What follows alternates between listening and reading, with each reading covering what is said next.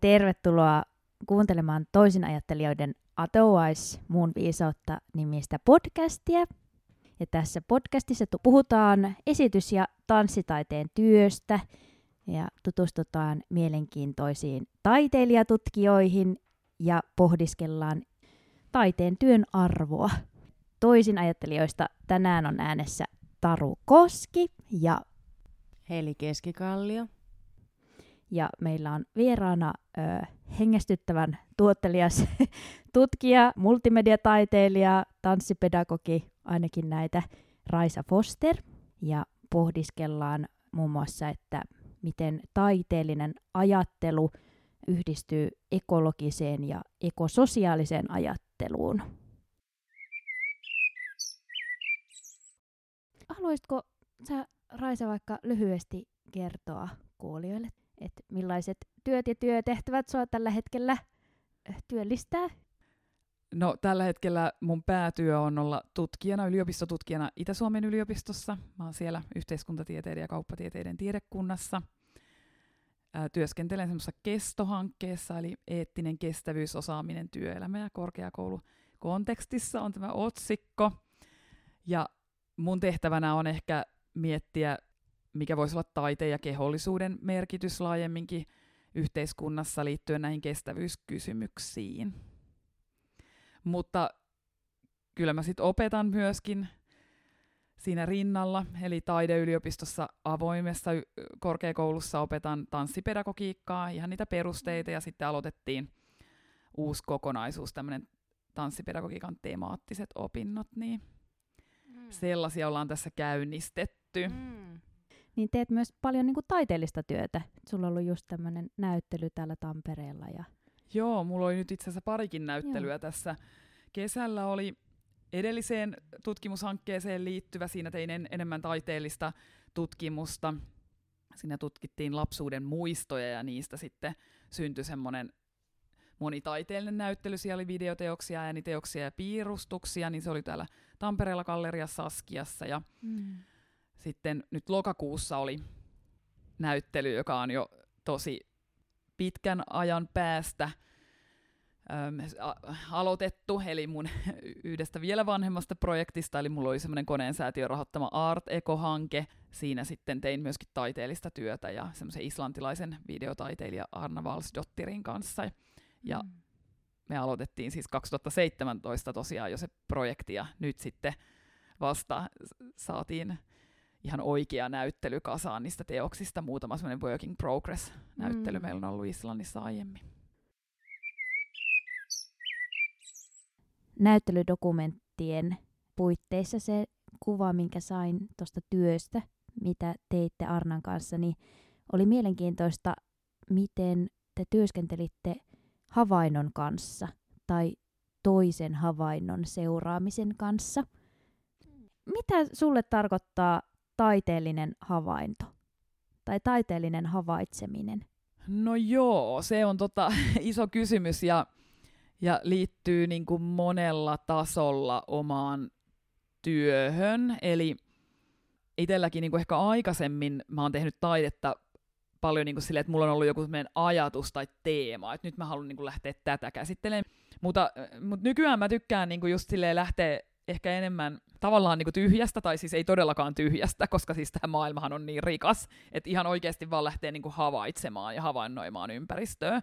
Ja se ne videoteokset syntyi sillä tavalla, että, että me lähdettiin vaan Arnan kanssa niin kuin Islannissa tutkimaan, tai niin kuin mä, mä lähdin havaitsemaan sitä mulle uutta islantilaista maisemaa ja maastoa koko kehollani. Ja sitten Arna videokameralla seurasi sitä mun havainnointia. Arna asuu siellä A- Akuririssa siellä Pohjois-Islannissa, niin lähdettiin sitten ajelemaan Reykjavikista kohti Akuriria ja matkalla aina pysähdeltiin eri paikkoihin. Ja sitten kun se oli mulle tietysti semmoista niinku erilaista maisemaa ja erilaista maastoa, mm. niin sitten Arna seurasi tavallaan sitä mun havainnointia, että mihin se mun niinku mielenkiinto kohdistuu, kun se on tavallaan tuore se. Ympäristö. Sitten se lopullinen näyttely koostuu näistä pienistä hetkistä, havainnoinnin hetkistä, no siinä on kä- käsillä aika paljon niin kuin tuntoaistin ja, ja nimenomaan käden tuntoaistin perusteella niin kuin havainnoin esimerkiksi tämmöistä sammalkenttää laavakiven päällä, tämmöistä val- valtavaa paksua sammalmattoa. Ja, ja sitten just se laavakivi mahdollistaa sen, että se käsi voi hakeutua sinne salaperäisin onka- onkaloihin ja miten se, miltä se tuntuu. Mä muistan vieläkin, vieläkin sen tuntuman. Ja sitten tosiaan tätä, tätä sitten Arna seurasi, tätä mun havainnointia. Ja sitten mun havainnointia esimerkiksi ää, lehmän kanssa, sitä kohtaamista, että mä asetuin tämmöiseen rinteeseen, missä oli lehmiä ja, ja miten, miten sitten kun mä vaan niin olin siinä, niin miten se lehmä sitten tuli siihen haistelee mua, nuolaseen mun hiuksia ja näin. Tai, tai kohtaamista hevosen kanssa tai kalatehtaan, hylätyn kalatehtaan tai kärpäsen kanssa. Et se ei ollut niinku suunniteltua, se oli vaan semmoisia, että ne vaan niinku tapahtui ne kohtaamiset ja niille annettiin aikaa. Siis nythän toi vaatii, tuommoinen havainnointihan vaatii aikaa, että, että sä niinku asetut siihen vuorovaikutukseen ja katsot, että mitä se synnyttää. Et noitahan ei voi niinku käsikirjoittaja päättää etukäteen. Uusi haaste syntyy siitä, että miten tämmöinen niinku hyvin kehollinen, niinku nimenomaan tuntoaistiin perustuva kokemus, mikä mullakin niissä tilanteissa oli, niin miten sen saa sitten välitettyä tai siitä jotakin kiinnostavaa välitettyä niin kuin katsojalle videon mm. muodossa. Video, joka on kuitenkin tämmöinen niin kaksiulotteinen, mm. vaikka ehkä yrittää olla jotain muuta. Mm. Ja sitten siinä meillä oli taas tosi oleellista, että kun me installoitiin se sinne tota Laikun galleriaan, niin että miten me saadaan siitä myös kehollinen siitä ikään kuin vastaanotosta, ja iloksemme se onnistuu aika hyvin, ainakin niiden muutamien yleisökommenttien perusteella, että ihmiset koki sen myös hyvin tämmöiseksi niin kuin aisteihin vetoavaksi sen meidän näyttelyn. Mutta että niin tämmöinen on itsellä niin kuin korostunut hirveästi nyt tässä viime vuosina, niin kuin, että se lähtee siis puhtaasti sitä havainnoimisesta ja sitä taas sitä tunnistamisesta ja, ja sen toiseuden tunnustamisesta. Mm. Et mä en yritä sitä mitenkään niin kuin arvottaa ja määritellä ja nimetä, vaan niin kuin mä voin vaan nyt niin kuin esimerkiksi yleisölle vaan niin kuin ehdottaa, että no, mä, mä, tämmöistä mä nyt ehkä koin, tai, tai tämmöinen kohtaaminen on syntynyt, niin kuin mitä tämä sussa aiheuttaa. Mm.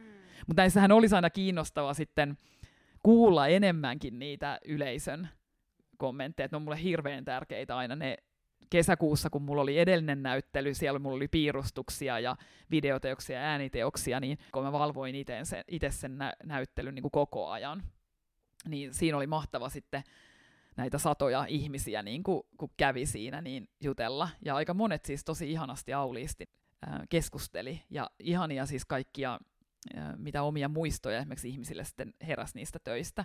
Se näyttely syntyi lapsuusmuistojen kautta. Se oli liitty tämmöiseen Tampereen yliopiston tutkimushankkeeseen, missä tutkittiin lapsuuden muistoja ja, ja sit ihmiset, jotka kävi katsomassa sen näyttelyn, niin niillä heräsi taas omia muistoja ja esimerkiksi yksi semmoinen mies, joka näki sen mun videoteoksen, joka kertoo sellaisesta, kun lapsi löytää kuolleen linnun ja hautaa sen ja sitten päättää avata sen haudan. Ja sitten sieltä niinku, ö, paljastuu madot syömässä sitä linnun ruumista. Tämä mies, joka sitten näki tämän teoksen, niin hän alkoi kertoa siitä, että, että kuinka hän muistaa lapsuudesta esimerkiksi semmoisen, että kun hän oli nähnyt linnun, joka, joka oli lentänyt päin ikkunaa ja sitten oli joko kuolleena tai pökertyneenä ja sitten hän alkoi itkemään sitä niin kuin oma isä sitten sanoi, että mitä sä sitä itket, että sehän on lintu vaan. Niin kuin meillä tuli sitten keskustelu siitä, että kuinka me just nimenomaan näitä toisia lajeja ei niin kuin arvosteta ja suhtauduta empaattisesti niihin ja kuinka, kuinka niin kuin täältä lapsuudesta sitten meitä aletaan niin kuin ikään kuin ohjaamaan siihen, että ei se lintu ja sen linnun elämä ole arvokas, että ei niiden lintujen perään nyt tarvi itkeä. Ja näinhän me sitten just näihin tämmöisiin modernin arvoihin lapsia kasvatetaan. Mm. Mutta se oli aika, aika ihana, ihana keskustelu ja erittäin niin kuin oleellisissa asioissa mm. kiinni oleva. Taiteellinen havainto, se on kyllä mielenkiintoinen. Se on kaikilla niin eri. Sitten noissa sunkin noissa esimerkkeissä tulee niin vahvasti siinä taiteessa se pedagoginen ulottuvuus koko ajan, että sä oot kiinnostunut niin kuin siitä taiteesta, mutta sitten myös siitä, niin kuin, että mitä se toinen näkee mm. niin kuin siinä taiteen sisällä, että sit myös kun joku kohtaa sen taiteen, se katse onkin koko ajan kiinnostunut siitä toisen spontaanista oivalluksesta tai Joo, niin kuin, joo. että se toisen spontaani oivallus onkin se sun taiteellinen havainto, ainakin osa sitä. Joo, joo, siis ei mulla niinku, ei mulla ole tossa semmoista niinku kauheita tarvetta silleen niinku julistaa mitään, Mm. tai silleen, että hei tajutkaa nyt tää, tai että mulla on nyt Mm. mulla on niinku kauheasti nyt jotain tällaista Mm. sanottavaa. Että siis niinku kyse on nimenomaan niinku jotenkin siitä, et, et, on- onko siinä sitten kyse niinku vuorovaikutuksesta sit loppujen lopuksi, että onko se niinku se, onko se sitten se juttu, että ehkä, ehkä se on, ja jotenkin se siinä välissä syntyvä, että ihan oikeasti niinku se, että et jos mä nyt asetun vaan tähän tämän lehmän kanssa, niin mitä tässä niinku syntyy tässä kohtaamisessa?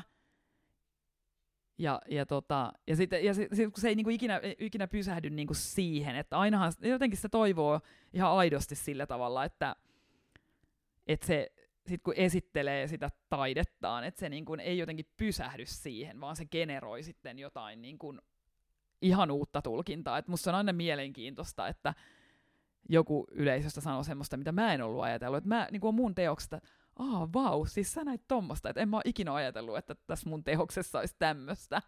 Ja aina niitä tulee, ja siis sehän on tosi kiinnostavaa. Että sehän olisi hirveän tylsää, jos sieltä tulisi niitä vastauksia, mitä mä oon jo ajatellut. Eihän mä silloin niin opi mitään, eikä maailma mihinkään liikahda silloin.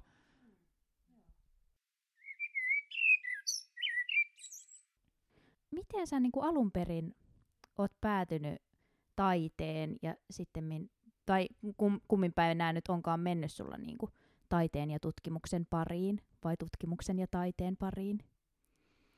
No joo, mulla on ollut hirveän silleen monipolvinen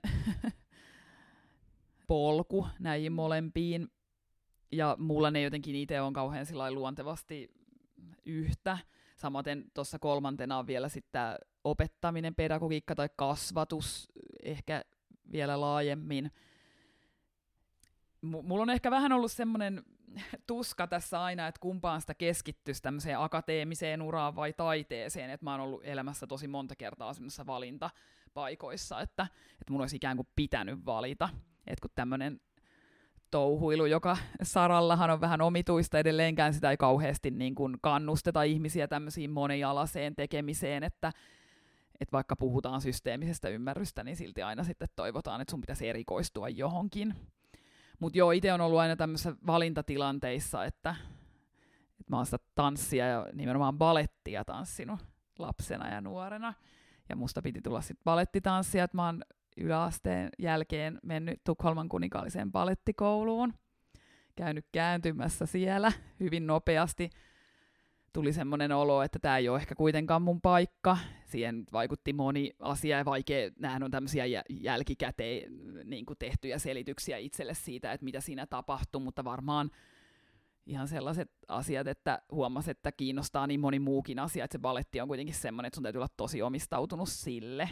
Sitten kun huomasi, että haluaisi vähän kaikkea muutakin opiskella, niin Ruotsissa kuitenkin se koulujärjestelmä on niin erilainen, että se, ne, on, niin kuin, ne lukiotkin on semmoisia ammattikouluja, niin sitten siellä tavallaan niitä yle, yleissivistäviä aineita ei kauheasti ole, niin sitten kuulostaa ehkä vähän tyhmältä, mutta ajattelin, että minä jään tyhmäksi, jos en opiskele muita aineita, että, että sitten halusin tulla Suomeen takaisin lukioon. Ja tota, jatkoin sitten vähän sitä balettia niin kyllä harrastusmielessä ja, ja aika paljonkin sitä kyllä sitten tanssin, mutta, mutta sitten siinä vaiheessa oli tavallaan se valinta tehty, niin kuin baletissa tietysti täytyy se ammattikoulutus aloittaa niin nuorena, että sen, tavallaan se valinta tuli sitten tehtyä, että ei musta balettitanssia tule. Toinen tämmöinen taide vastaan akateeminen uratilanne oli sitten lukion jälkeen, kun pääsin opiskelemaan mediataidetta tähän Tampereen taiteen ja viestinnän oppilaitokseen, tai joka silloin muuttui siis Tampereen ammattikorkeakouluksi. Ja sitten samaan aikaan pääsin opiskelemaan suomen kieltä Tampereen yliopistoon. Ja sitten erinäistä tämmöistä opintotukien liittyvistä asioista niin johtuen valitsin sitten sen suomen kielen. Ja ehkä myöskin siis sen takia, että mä olin lukenut sitä avoimessa ja musta tuntui, että, että mä olin tehnyt niin kuin kauheasti nähnyt niin kuin vaivaa sen, sen suomen kielen pääsykokeen eteen. Mutta sitä mä oon ehkä vähän välillä katunut, että olisiko ollut suorempi tie taiteilijaksi, kun jos olisi valinnut sen mediataiteen. Mutta kyllähän mä sitten myöhemmin oon, oon tota sen suomen kielen jälkeen opiskellut myöskin taiteita. Australiassa Melbournen yliopistossa olen opiskellut tanssin tutkinnon, semmoisen dance animateuring tutkinnon, joka ei välttämättä nyt sano kenellekään mitään, että helpompi on sanoa, että on opiskellut koreografiaa, koska koreografien kanssa meillä oli melkein samat opinnot. Se oli tämmöinen monitaiteisempi tutkinto. Ja sitten väittelin kasvatustieteistä 2012 filosofian tohtoriksi ja sen jälkeenkin sitten vielä tuli opiskeltua Aalto-yliopistossa taiteen maisterin tutkinto, eli visuaalista kulttuuria pääaineena. Tämmöiset akateemisemmat ja taiteelliset aineet on kyllä ihan koko ajan kulkenut tässä sekä siis opintopolussani että myöskin sitten työssäni. Ja täytyy nyt vielä sanoa tuosta suomen kielestä, että on kyllä kokenut sitten, että se on ollut todella hyvä pohja kaikille tälle akateemiselle työlle, mitä nykyään teen, että kun teen tämmöistä filosofisempaa tutkimusta, niin siinä on ihan mielenkiintoista mennä esimerkiksi tiettyjen sanojen etymologiaan ja, ja kun miettii näitä käsitteitä, niin että mistä ne oikein kumpuaa ja yleensä noista sanakirjaselityksistä saa sitten aika paljon apua, että miten, miten sanat yhdistyy.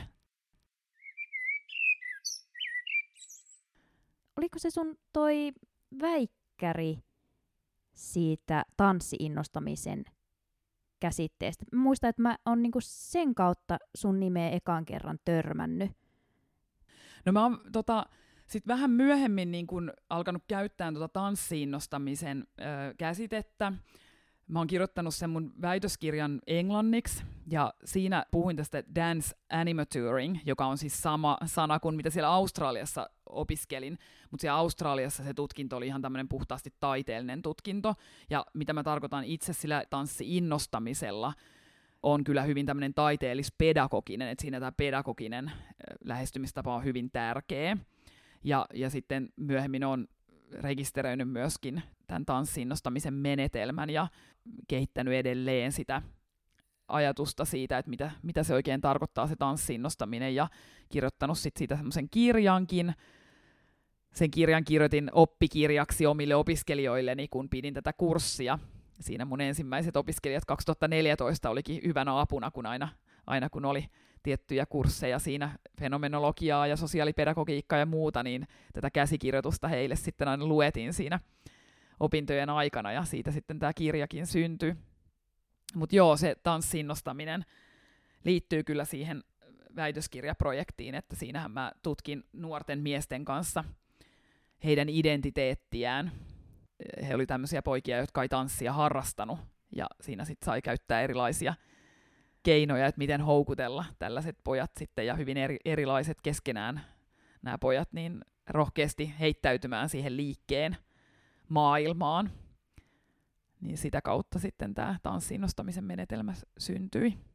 Oliko viime vuonna teit Tampereen kaupungille tähän tanssinostamiseen liittyen tämmöisiä niin kuin yhteisöllisiä harjoitteita tai tehtäviä, joita olet jakanut tosi jotenkin selkeällä tavalla? No joo, se oli semmoinen ihan pieni tämmöinen vähän niin kuin koronakokeilu, kun siinä, siinä tuli näitä tämmöisiä erinäköisiä tukimuotoja taiteilijoille. E-, eli, eli tota, siinä sitten katoin, että kuinka nyt niin kun voi tällainen YouTube-videon kautta nyt jakaa, onnistuuko se, että tällaisia tanssin innostamisen harjoitteita jakaa ihmisille videon välityksellä. Ja kyllähän siitä ihan hauska pieni kokeilu siitäkin tuli. Ja itselle se oli mielenkiintoista, koska tosiaan tämä tanssin innostaminen on hyvin sellaista niin kuin tanssin tekeminen ylipäätään on semmoista tärkeää, että ollaan niin kuin fyysisesti samassa tilassa, tai on kokenut ainakin aiemmin, että se on hyvin tärkeää, ja käytän vaikka kosketusta aika paljon omassa työssäni, ja sitten kun se otetaan, se fyysinen läheisyys ja kosketus siitä pois, niin jääkö siihen jotain jäljelle, ja pystynkö mä t- tätä ke- tekemään, niin se oli sillä mielenkiintoinen kokeilu. Sä oot viime aikoina tehnyt paljon töitä semmoisen kokonaisuuden tai käsitteen tai pedagogisen niin kuin näkemyksen kanssa kuin ekososiaalinen kasvatus. No joo, toi ekososiaalinen kasvatus lähti ekologi Sami Kedon ja mun yhteistyöstä, että meillä oli Tiina ja Antti Herliinin säätiön rahoittama hanke tuossa muutama vuosi sitten, jossa lähdettiin hahmottelemaan tämmöistä ekososiaalista kasvatusta ja siinäkin sitten vaan rohkeasti ilman, että me oltiin itsestä hirveän tarkasti vielä määritelty, niin lähdettiin jo pitään kurssia aiheesta ja tehtiin tämmöinen verkkokurssi. Ja siinä sitten sitä myötä niin lähdettiin sitä hahmottelemaan. Nyt sitten oikeastaan jälkijunassa ollaan nyt vähän tieteellisemmin sitä sitten lähetty määrittelemään, että mitä se ekososiaalinen kasvatus on. Ja se on oikeastaan lähtenyt vähän sellaista tarpeesta, että kun nyt nämä tämmöiset ekologiset ja ympäristöön liittyvät kysymykset on noussut hirveän tärkeäksi, ja tota, esimerkiksi ympäristökasvatusta nyt, nyt niin kuin nostetaan esiin. Ja sitten meillä oli kuitenkin vähän semmoisia niin omanlaisia näkemyksiä siitä, että, että mitkä me koettiin tärkeiksi. Me oikeastaan sen ekososiaalisen kasvatuksen niin kuin tueksi ekaksi määriteltiin semmoinen niin ekososialisaation käsite, tai teoretisoitiin tämmöinen ekososialisaation ajatus.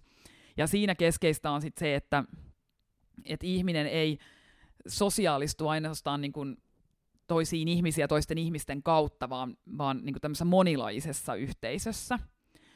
Eli meidän pitäisi ymmärtää se, että, että meidän niin tämä maailma ei koostu pelkästään niin ihmisistä ja ihmisen rakentamista asioista, vaan, vaan tota, me ollaan väistämättä aina vuorovaikutuksessa myös muuhun elämään.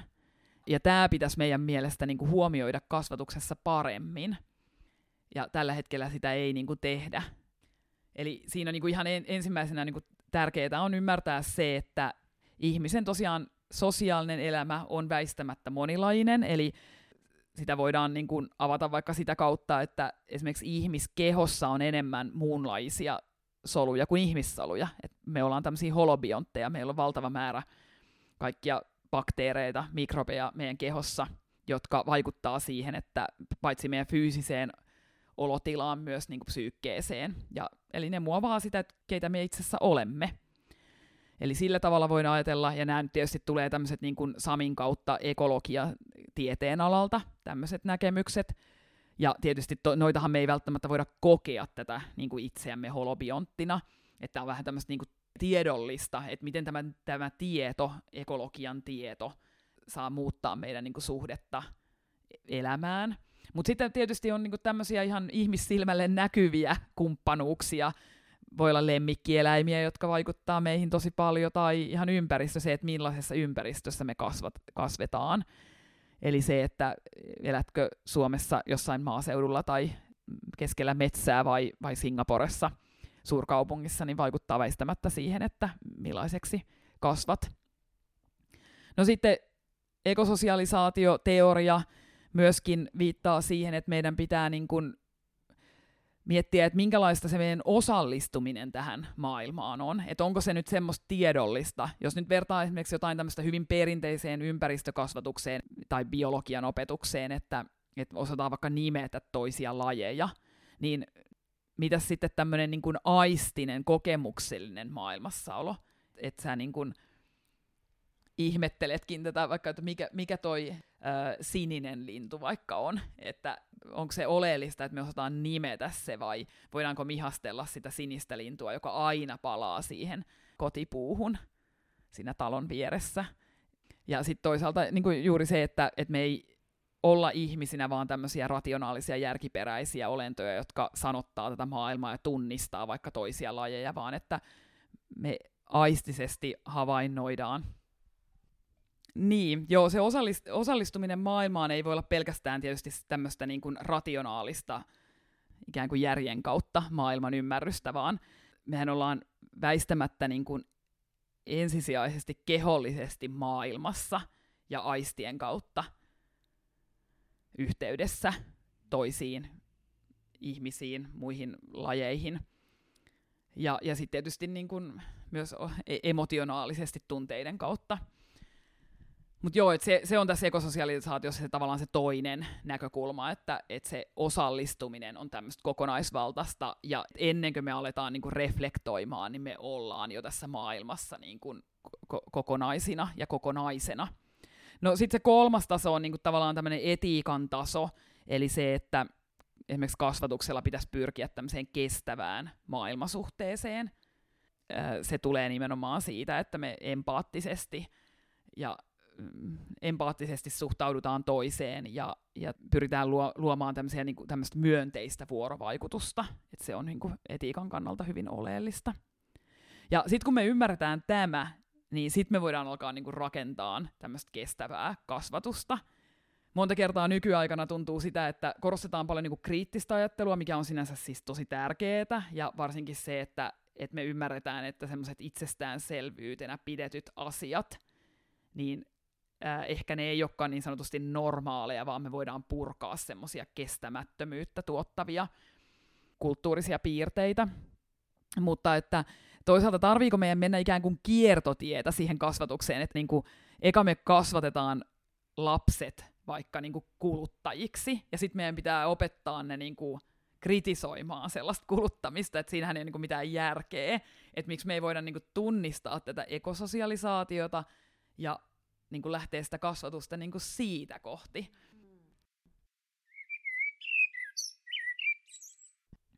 Se arvotyö, mitä tavallaan sen ajattelun taustalla on, niin tuntuu tosi toimivalta.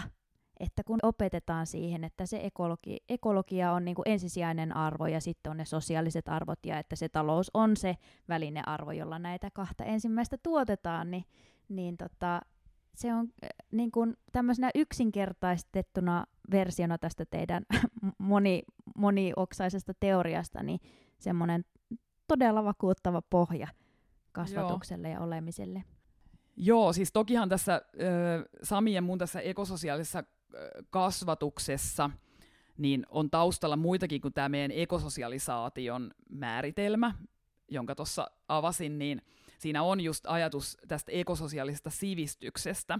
Ja tämä ekososiaalinen sivistys on sellainen käsite, joka meillä on suomalaisissa opetussuunnitelmissa ihan sieltä varhaiskasvatus, varhaiskasvatuksesta tuonne lukioon asti. Ja ja, ja tota, perusopetuksen opetussuunnitelmiin vuonna 2014 tuli tämä ekososiaalisen sivistyksen käsite. Ja, ja tota, siinä kyse on juurikin siitä, että meidän pitää asettaa nämä ekologiset arvot kaikista tärkeimmäksi. Eli ymmärtää se, että ihminen on osa luontoa ja, ja tota, meidän on varmistettava toimivat ekosysteemit, jotta y- ylipäätään ihmiselämäkin voisi olla mahdollinen – Siis tavallaan jos ajattelee maapallon kannalta, niin sehän olisi vaan hyvä, jos ihmislaji katoisi suku, sukupuuttoon. Ää, mutta siis jos me halutaan nyt turvata siis myös ihmiselämä, niin meidän täytyy turvata nämä toimivat ekosysteemit. Eli ekologiset arvot on tärkeimmät. Toisiksi tärkeimmät arvot on sosiaaliset arvot, ja se tarkoittaa sitä, että jokaisella ihmisellä pitää olla jakamaton itseisarvo ja oikeus elämään – ja sitten vasta kolmantena arvona vaikuttaa niin taloudelliset arvot. Ja talous pitäisi järjestellä niin, että turvataan jokaisen ihmisen perustarpeet. Ja se taas sitten tarkoittaa ihan selvästi sitä, että me suomalaiset, jotka eletään tämmöisessä vauraudessa, niin meidän pitäisi leikata sitä kuluttamisesta, koska nythän me eletään jatkuvasti railakkaasti yli näiden planetaaristen rajojen. yksi lähtö sun ajattelulle on tämmöinen niin ekofeministinen, ö, ekofeministisen kritiikin näkökulma, esimerkiksi oikeudenmukaisuuden kysymyksiin. Joo. Toki on tärkeää kriittisesti myöskin tarkastella mm. näitä niin sanottuja modernin ajattelun itsestäänselvyyksiä, jo, jollekka meidän nykyinen elämänmuoto ja elämäntapa perustuu. Niin on tietysti tosi tärkeää, että me tunnistetaan semmoisia kestämättömiä rakenteita ja arvoja, jotka meillä on. Yksi on nimenomaan toi välinearvo, eli me ajatellaan, että toinen ihminen tai eläin tai, tai kasvi on arvokas vaan, jos se tuottaa jotain hyötyä minulle tai, tai ihmiskunnalle. Eli meidän pitäisi päästä tuommoisesta ajattelusta eroon ja nähdä se itseisarvo ihan, ihan kaikella elämällä.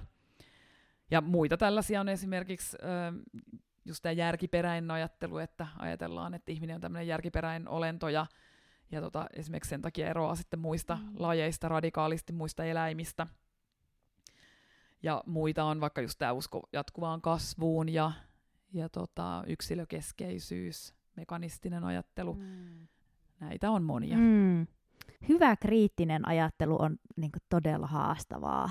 Ja tuntuu, että ainakin mitä on tuolla yliopistomaailmassa tai niin kuin, mitä seuraa politiikassa, niin sitten tämmöinen feministinen kritiikki, se on haastavaa esittää sillä tavalla, että se ei, se ei ajaudu siihen niin kuin kaksinapaisuuden niin kuin uudel, uudentamiseen, vaikka niin kuin just tarkoituksena on tuoda esiin asioita tai näkökulmia, jotka on ohitettu tai joita ei ole otettu tarpeeksi huomioon, jotta pystyttäisiin ymmärtämään maailma ekologisena kokonaisuutena esimerkiksi. Niin. Joo, kyllä. Siis helposti itsekin, kun puhuu täältä marginaalista, niin tulee korostettu aina sitä niin kuin ikään kuin to- toista puolta, niin nykyään yritän opetella eh, sanomaan, että se, että mä puhun kehosta esimerkiksi tämmöisenä kokonaisvaltaisena fyysis, psyykkis, spirituaalisena kokonaisuutena, niin ei tarkoita sitä, että meidän pitäisi täysin hylätä vaikka tämmöinen lääketieteellinen tapa määritellä kehoa tai, tai psykologinen ymmärrys mielestä. Eli, eli tota, kyse ei ole siitä, että meidän pitää hylätä toinen näkemys, vaan, vaan tota, lisätä sitä muiden tieteenalojen kautta sitä ymmärrystä vaikka ihmisestä, että se on vaarallisen kapea, jos me ajatellaan, että ihminen vaan tämmöisenä niin kuin lääketieteen määrittelemänä. Jos ajattelee vaikka lasta koulussa ja, ja tota, hänellä on jotain häiriökäyttäytymistä, niin sitten ajatellaan, niin kuin, että se on sen, siinä lapsessa se syy, että, ja, ja se lapsi pitää fiksata, eikä välttämättä katsota sitä ympäristöä tai esimerkiksi sitä pedagogista suhdetta, että mikä on se vuorovaikutus sen opettajan ää, ja niiden oppilaiden tai sen lapsen välinen vuorovaikutus. Mm. Eli, eli tota, tämmöistä sitten voi, voi syntyä monenlaista mm. niin kuin, pahaa oloa ja, mm. ja tota, kärsimystä, kun ne ei niin kuin, katsota sitten niin kuin ikään kuin oikeita asioita yksinkertaistetaan liikaa. Ja tämä on niinku just tämmöistä yksilökeskeistä ajattelusta johtuvaa. Esimerkiksi juuri tämä, mm. tämä mainittu, että, että tota, häiriökäyttäytyminen liitetään siihen pelkästään siihen yksilöön. Tuli tuosta mieleen siis jotenkin tämmöinen ekologinen näkökulma tietoon tietämiseen tai niin kuin olemassaoloon, niin tuntuu, että se on kuitenkin ollut läsnä juurikin niin kuin niin kuin hoitotyön piirissä ja sitten niin kuin pedagogisessa piirissä valitettavan niin kuin naisvaltaisilla aloilla jo niin kuin vähän pitempään taas niin kuin vaikka talouden piiriin, että et miten saataisiin niinku näitä samoja keloja ja niinku diskursseja ja arvokeskusteluita niinku sitten niinku semmoisiin yhteyksiin, missä, missä tätä ei vielä tunnisteta. Joo, ja toi varmaan johtuu niinku just tuosta, mitä sä mainitsit tästä niinku binäärisestä ajattelusta, että että tota, meil, niin meillä on tosiaan tapana jakaa asioita niin kahtia, eli meillä niin ajatellaan, että vaikka juuri tämä hoiva kuuluu naisille, ja, ja tota, et me ajatellaan, että niin kuin, mies on jotenkin naista ensisijaisempi ja järki on ensisijaisempaa kuin tunteet. Ja, ja hallinta on jotenkin tärkeämpää kuin tämmöinen hoivan ajattelu. Ja, ja tota, sitten kun me yhdistetään näitä, että naiset ja tunteet ja hoiva liittyy toisiinsa ja mies ja järki ja hallinta liittyy toisiinsa ja sitten me arvo, arvotetaan näitä just näin, niin siitä, siitä syntyy mielenkiintoisia arvoasetelmia. Ja, ja, tota, ja siis kysehän ei todellakaan ole siitä, että meidän pitäisi niinku jotenkin kieltää niinku erilaisuus, vaikka niinku tämmöinen niinku mies, miesten ja naisten olemassaolo.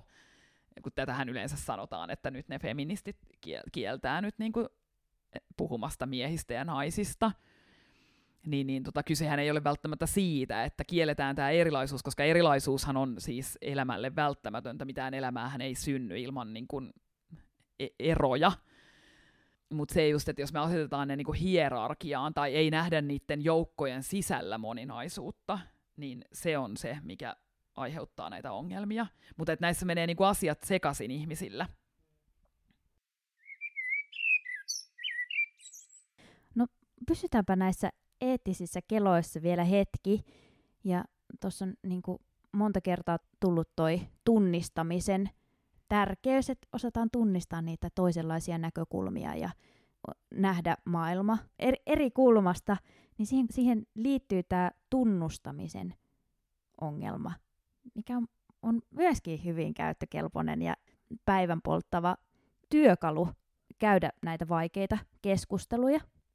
Niin haluatko tästä tunnustamisen käsitteestä vähän avata vielä? No joo, tämä liittyy myös mun tuohon väitöskirja tutkimukseen. Mä siinä muotoilin semmoisen tunnustuksen pedagogiikan ja, ja tota, kerroin myöskin tuossa, että, että mulla on se suomen kieli siellä taustalla, niin juurikin silloin kun sitä väitöskirjaa tein, niin mä huomasin sitten, että mä kirjoitin englanniksi, englanniksi tätä, tätä väikkäriä ja, ja sitten tuon Paul Ricoeurin tunnustuksen teoriaa lueskelin, niin huomasin, että paitsi Ranskassa, myös englannissa ja suomen kielessä tämä tunnistaminen ja tunnustaminen liittyy toisiinsa. Tai siis Ranskassa ja Englannissa voidaan käyttää yhtä sanaa. Recognition siis englanniksi on sana, mutta Suomessa tarvitaankin kolme sanaa, eli tunnistaa, tuntea ja tunnustaa kuvaamaan tätä, tätä ilmiöä, mutta siis se, mikä on mielenkiintoista, kun katsoo noita etymologisia sanakirjoja, niin niilläkin on yhteys toisiinsa, että kaikki nämä kolme sanaa suomen kielessäkin liittyy yhteen. Ja, ja tota, oleellista on niin tosiaan se, että me tunnistetaan toisen toiseus, ja sitten me niin ihan oikeasti niin tunnustetaan se myös arvokkaana sellaisenaan.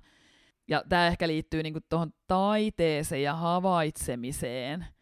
Tai mun mielestä taiteen kautta voi ni- nimenomaan hirveän hyvin niinku harjoitella tämmöistä tunnistamista ja tunnustamista.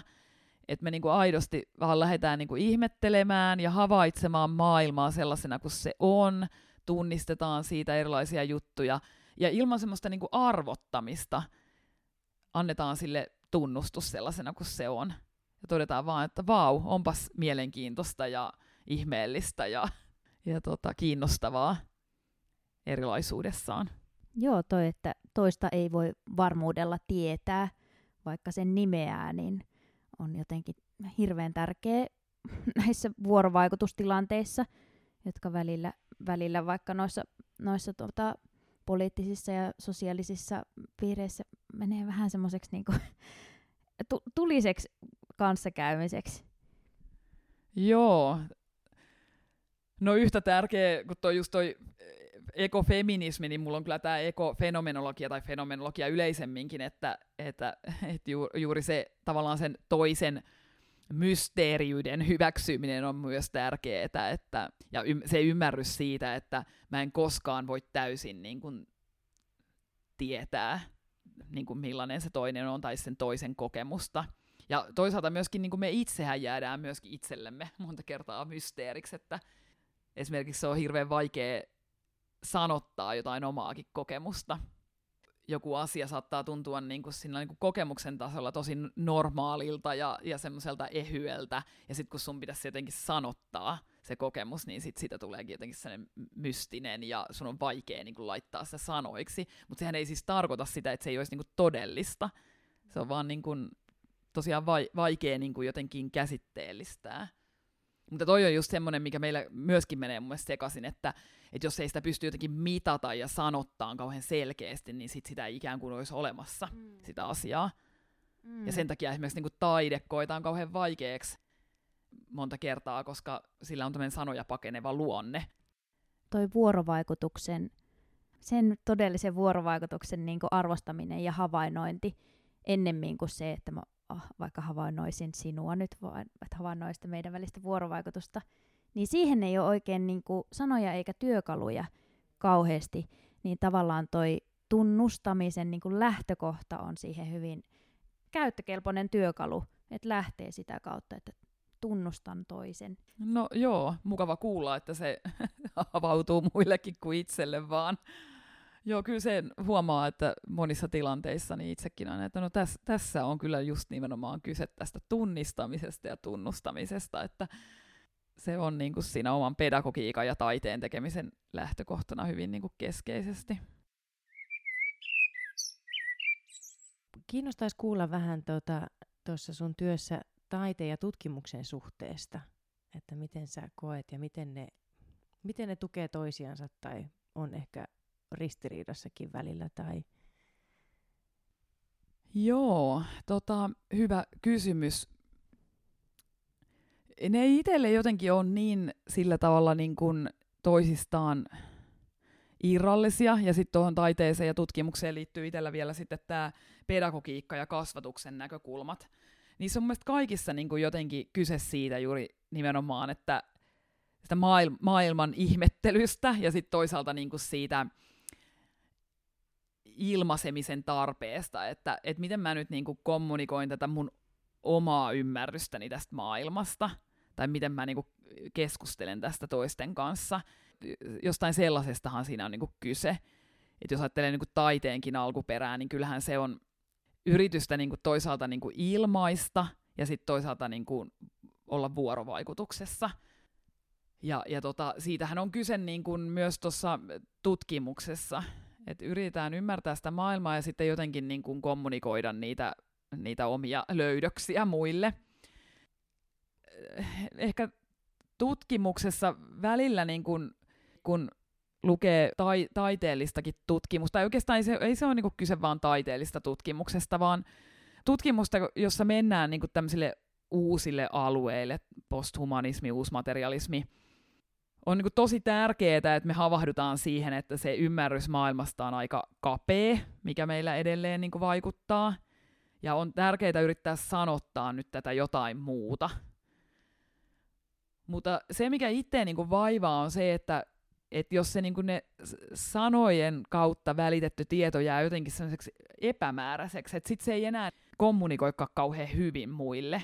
Että se, se pikemminkin sulkee sitä keskustelua, että tekstin lukijalle tai kuulijalle voi tulla sellainen olo, että mä en ymmärrä tästä, että, että, että mä oon varmaan jotenkin tyhmä, kun mä en saa kiittää tästä. Et silloin niin mun mielestä mä ainakin itse on niin taiteilijana tai tutkijana niin tietyllä tavalla epäonnistunut, jos, mä, jos se niin jättää jotenkin kylmäksi. Että ihminen ei halua niin katsoa sitä mun teostani, tai sitten niin kuin, ei halua lukea tekstiä tai ei jaksa lukea sitä. Niin se on niin semmoinen, mikä itsellä tällä kentällä, kun yrit, yrittää nyt sanottaa jotain semmoista uudenlaista ehkä maailmasuhdetta, pyrin siihen, että kommunikoisin selkeästi näistä vaikeista asioista. En mä tiedä, onnistuuko mä siinä kauhean hyvin, mutta, mutta se on niinku sellainen pyrkimys. Ja se on varmaan nyt sitten semmoinen, mikä sitä pedagogiikasta tulee niinku itselle, että ja siis sehän ei tarkoita niinku taiteen kohdalla esimerkiksi sitä, että, että se pitäisi olla jotenkin miellyttävää se taide, tai jotenkin helppoa. Mutta siinä pitää olla joku semmoinen, jonka se ihminen tunnistaa, taas kyse siitä tunnistamisesta ja siitä, että, että, se, että joku siinä, joka niinku imasee sut silleen mukaan siihen ja ottaa siihen vuorovaikutukseen. Ja siis sehän voi olla tosi hämmentävää, se on niinku outoa se nykytaide ehkä siinä se taiteen, nykytaiteen voima piileekin, että, että se haastaa nimenomaan näitä totuttuja näkemyksiä. Ja joo, se, se pitää kuitenkin, siinä pitää olla joku, joka kutsuu. Tuleeko sulla sitten kestävyysajattelun tai kestävyysosaamisen kautta jotain semmoisia käytännön vinkkejä esimerkiksi friikku tanssitaiteilijoille tai esitystaiteilijoille, jotka niin kuin, joiden tämä työelämä ei ole niin kuin, esimerkiksi johonkin organisaatioon sidottu. Minkälaisia työkaluja tai minkälaisia ajatusmalleja olisi niin kuin, tällä hetkellä hyvä ottaa haltuun, että me voitaisiin kehittää tätäkin kenttää vähän kestävämpään suuntaan? No joo, tämmöistä niin sosiaalista kestävyyttä ajatellen. Tämä onkin vaikea kysymys, että koska tota, me eletään kuitenkin edelleen tässä modernin ajattelun harhoissa tai näissä rakenteissa, jotka määrittelee aika paljon meidän tätä käytännön elämää.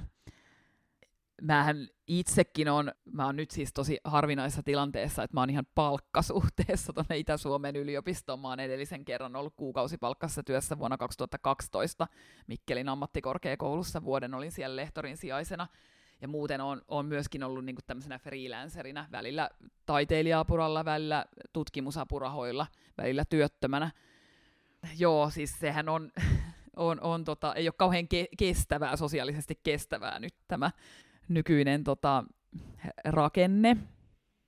Eli se, että me joudutaan niin koko ajan käyttää hirveä osa meidän työajasta esimerkiksi näihin apurahojen, apurahahakemusten kirjoittamiseen – se on kuin hirveän vaikeeta ja äh, en niin kuin ehkä halua alkaa antaa kauheasti semmoisia ohjeita siis sen takia, koska esimerkiksi koen itse olevani aika etuoikeutetussa asemassa, että mä kuin pystyn ja on pystynyt aika paljon niin kuin valitsemaan sitä, että mitä tekee.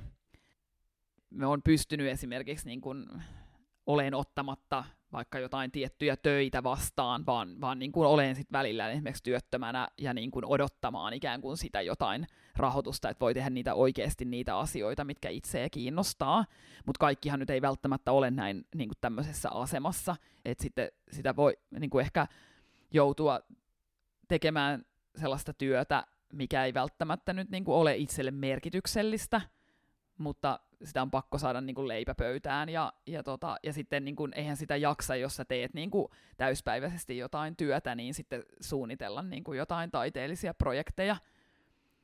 Mutta tota, itselläkin on ehkä sillä sitten ollut, että eihän näitä kaikkia pysty niin kuin koko aikaa tekemään. Et itsekin kun on, niin kuin tekee opetustyötä, päätoimisesti nyt tällä hetkellä toimin tutkijana, ja, ja sitten välillä teen taidetta, että sitä joutuu niinku jaksottamaan vähän sitä, että ehkä nyt semmoisen käytännön niinku ohjeen voi yrittää sanoa, että niinku hyväksyy sen, että koko ajan ei voi niinku täysillä niinku tuottaa jotain taidetta, jos tekee tutkimusta tai opetusta samalla.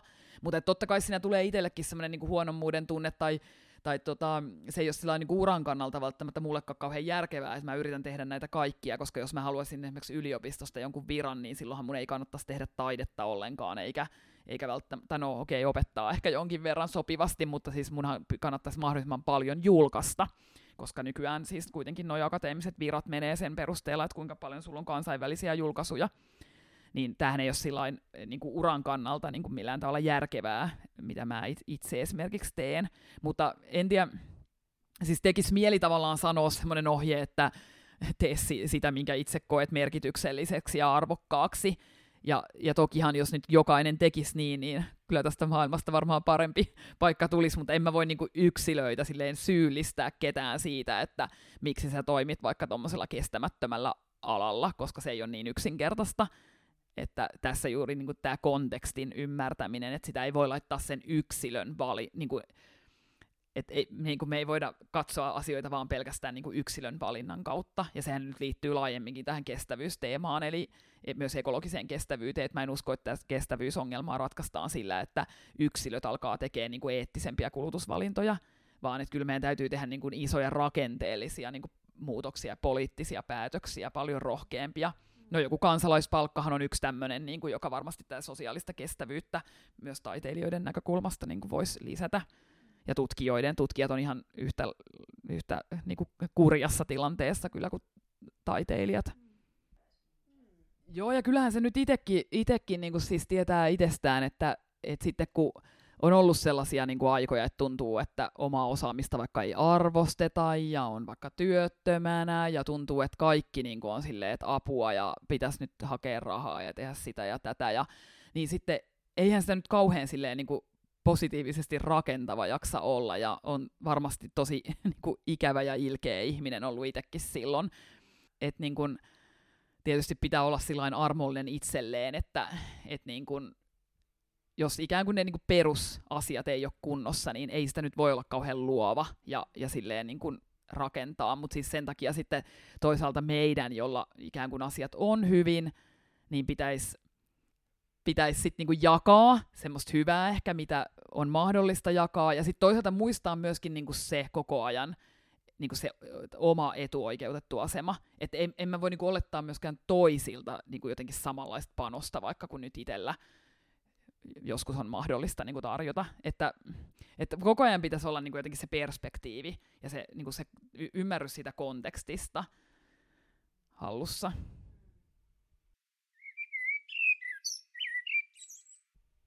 Joo, mutta silleen niin kuin suomalaisen koulutuksen näkökulmasta on ihana seurata sun työtä silleen, että sä teet kuitenkin taiteellista, tutkimuksellista työtä hyvin monessa yliopistossa, että se ei rajoitu vaan niin kuin, niihin, niihin laitoksiin, mihin itse jotenkin yhdistää jonkun taiteellisen tutkimuksen.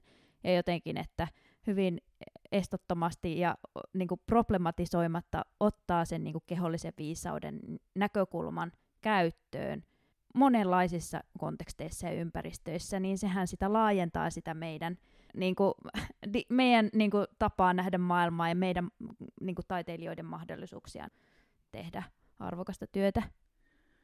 No joo, siis mulle itselle on niin ollut aina jotenkin tärkeää se, että että mä en tee sitä taidetta vaan toisille taiteilijoille tai sitä tiedettä vaan niin kuin toisille tutkijoille, vaan myös niin kuin laajemmalle ikään kuin yleisölle. Ja esimerkiksi just sen väitöskirjatutkimuksen, niin kun mä tein sen tiedeyliopistossa, eli, eli Tampereen yliopistossa. Se oli tämmöinen taideperustainen tutkimus, mutta sitähän ei niin kuin ikään kuin mitään opintopisteitä siitä taideosuudesta tehnyt. Että tokihan se nyt sitten on, oli niin kuin itselle aika raskasta, että kun se rakenne ei niin kuin tavallaan anna tunnustusta sille taiteelle. Eli kyllähän se täytyy sitten niin kuin, toimia se mun väitöskirja ihan niin kuin tämmöisenä tieteellisenä, kasvatusfilosofisena tekstinä itsessään, mutta että sai kuitenkin ujutettua vähän nyt sitä, sitä taideperustaista tutkimusta sinne salakavalasti.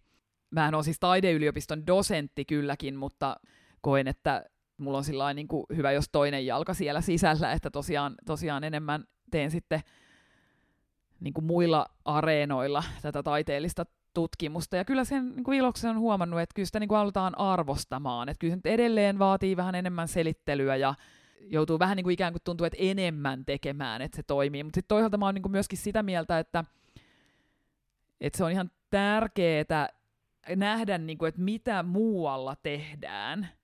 Että helpostihan siinä käy niin, että jos tekee vaan niin kuin omiensa joukossa, niin se alkaa sitten aika lailla niin kuin näyttää sam- samalta se kaikkien työ.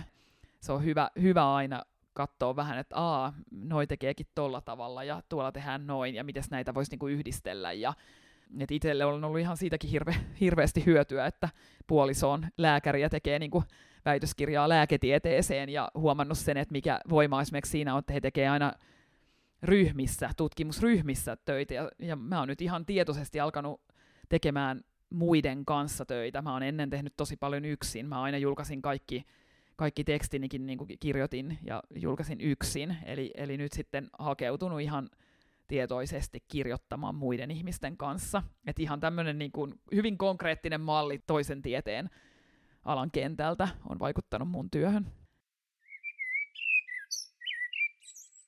Siis nyt ihan niin kuin out of, mä vaan silleen, mietin vaan tota kestävyyskelaa onko sun mielestä niinku eroa sillä, että puhutaanko kestävyydestä vai kestämisestä? Että onko se kestävyys jotain niinku siinä välillä?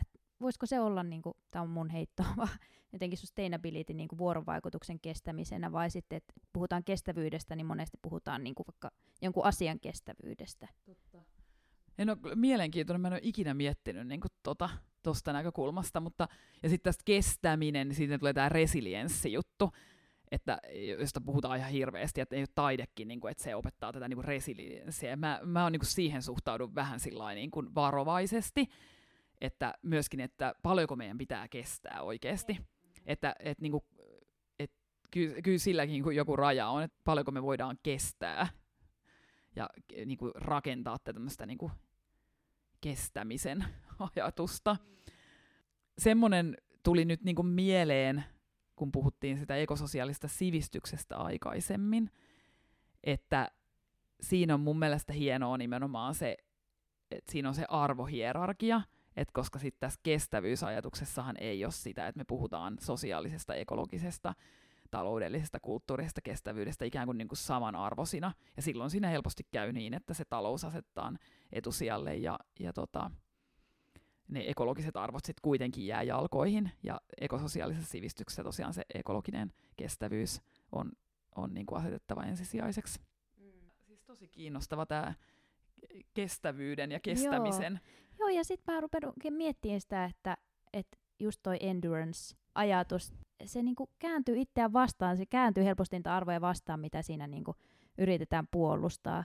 Sillä, tota, yksi tämmöinen kauhuesimerkki on niin kuin jotenkin vaikka jossakin tämmöisessä traumaattisessa sota, sotatilanteessa, että miten, miten vaikka naisten kehot niin kuin kestää kauheita väkivaltaa tai niin kuin ne nielasee jotain traumaattisia kokemuksia, jotta sitten vaikka joku perhe tai joku pääsee eteenpäin. Et, että niin kuin just tämä, mitä sanoit, että paljonko pitää kestää, että minkä kestämistä tarkastellaan. Niin. Ja tämmöistä hiljasta kestämistä tietenkin on helpointa ymmärtää tämmöisellä ihmisesimerkillä, mutta sama kestämisen problematiikka koskee myös muuta luontoa. Joo. Tämä menee ehkä vähän sivuun, mutta mutta tuossa tota, kaveri, ka, ei, toi oli ihan, ihan asiassa, mutta tota, ka, kaverit on suunnittelemassa kirjaa ja itsekin on siinä mukana niin tämmöistä niin luovuttamisen etiikasta. Että et kun yleensä me puhutaan niin luovuttaminen jotenkin tosi huono asia ja just niin liittyen tähän resilienssiinkin, niin ja kestämiseen ja kestävyyteen, niin, niin, niin tota, mun mielestä se on jotenkin hieno, hieno niin kuin, aika raflaava tommonen, että luovuttamisen etiikka, että mitä jos me niin lähettäisikin, että niin kuin, olisiko se niin kuin, hyvä joskus oppia luovuttamaan myöskin? Et ei niin kuin, mihinkä tässä pyritään koko ajan ja miksi koko ajan pitää kasvaa ja oppia ja lisätä kaikkea. Ja, et joskus voisi olla ihan hyvä niin kuin, luovuttaa. Ja ehkä ne on niin kuin, välillä ajatellaan just, että puhutaan niin kuin jostain syrjäytyneistä tai näin, että et voisiko sitä niin kuin ajatella, että tämä menee nyt ehkä helposti tämmöiseksi romanttiseksi, en, en halua, niin kuin, että tämä kuulostaa siltä, mutta että jotenkin itse mun mielestä tavallaan ne, jotka, jotka ei selviä tai, tai jotka luovuttaa, niin, niin ehkä, ehkä niin kuin siellä on jotain siis semmoista viisausta, että kan, kannattaako sitä nyt olla sitten mukana rake, niin semmoisissa rakenteissa tai, tai työpaikoilla, jotka, jotka vaan niin kuin koko ajan niin kuin tuhoaa tätä palloa lisää. Että et voiko niitä moittia, jotka vetäytyy siis kerta kaikkiaan pois tällaisista rakenteista ja, ja työpaikoilta ja muuten, että osallahan se tietysti voi olla tietosta, mutta osalla, osahan tietysti tipahtaa, että ne ei, niin kuin, ne ei kestä, mm. mutta, mutta tota, että ehkä meidän pitäisi katsoa, että mikä se on, joka aiheuttaa sitä, että, että osa tipahtaa, ja niin kuin löytää sitä viisautta sieltä kautta, eikä sitä, että me nyt taas ta, niin kuin sillä yksilöpsykologisin keinoin niin yritetään saada ne tipahtaneet jotenkin niin kuin tuot, tuottelijaiksi ja tuottaviksi kansalaisiksi. Mm. Pitäisikö meidän kaikkien olla vähän vähemmän tuottavia? Mm. Mm. Joo, kiitos. Kiitos Raisa tästä keskustelusta. Kiitos.